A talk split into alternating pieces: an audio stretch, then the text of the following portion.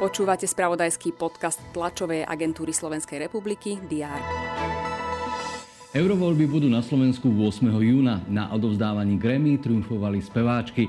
Slovenskí tenisti postúpili do finálovej skupiny Davisovho pohára. Po pripomienke správ z víkendu vítajte pri avíze správ, ktoré by mal priniesť dnešok 1. februárový pondelok v tomto roku 5.2.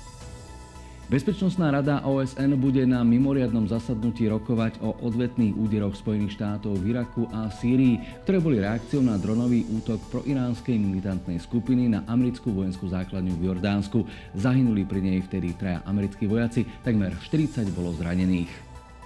Na strednej odbornej škole v Galante slávnostne odhalia umelecké dielo, nástený mural. Výtvor je súčasťou aktivít projektu Ďakujeme Slovensko, ktorým chcú Ukrajinci na Slovensku vyjadriť vďaku za prijatie a pomoc v ťažkých časoch. Združenie miest a obcí Slovenska a ústredný Automotoklub Slovenska sa dnes vyjadria k otázke zníženia nehodovosti na cestách, mestách a obciach.